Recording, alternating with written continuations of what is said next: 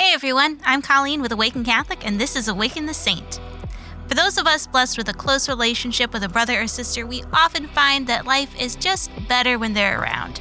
So it was with Saint Scholastica, who simply adored her brother, Saint Benedict. Born into a wealthy family in Nursia, Italy in the year four eighty, Scholastica was very close to her brother. It's said that she was a pious young girl who from a young age dedicated herself to the Lord. When her brother established his famous Benedictine monastery on Monte Cassino, she founded and governed her own monastery for nuns only five miles down the way. Once a year, the two would meet at a farmhouse in the country between the two monasteries.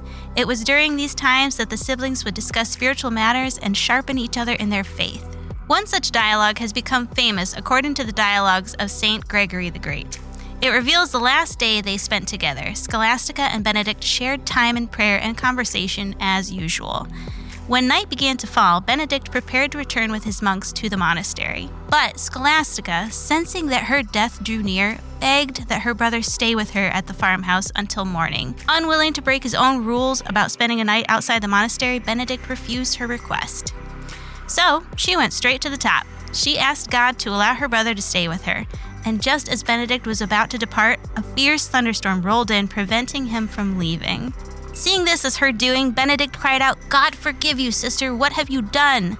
Scholastica simply replied, "I asked a favor of you and you refused. I asked it of God and he granted it." And so, of course, Benedict stayed. What else could he do with such a response of faith? The two of them spent the night in spiritual conversation. Three days later, while praying, Benedict saw his sister's soul, like a white dove, rising toward heaven. He went and buried her body in the tomb he had prepared for himself. Imagine having such a close relationship with God that he answers your simple request to spend more time with someone you love. What kind of pure faith she must have had. Scholastica and Benedict give us a view of what brotherly and sisterly relationships ought to be. Their love for one another was only increased because of their mutual love for God. As individuals, they chose Christ above earthly possessions. As siblings, they encouraged each other to grow spiritually, even when they didn't realize they needed it. Saint Scholastica, pray for us. Thank you for tuning in to Awaken the Saint. Awaken the Saint is a three-minute daily show that unpacks the lives of the saints with practical messages for everyday life. Awaken the Saint is made in partnership by Spoke Street Media and Awaken Catholic. Spoke Street Media's mission is to amplify the voice of the Creator by fostering content that invites.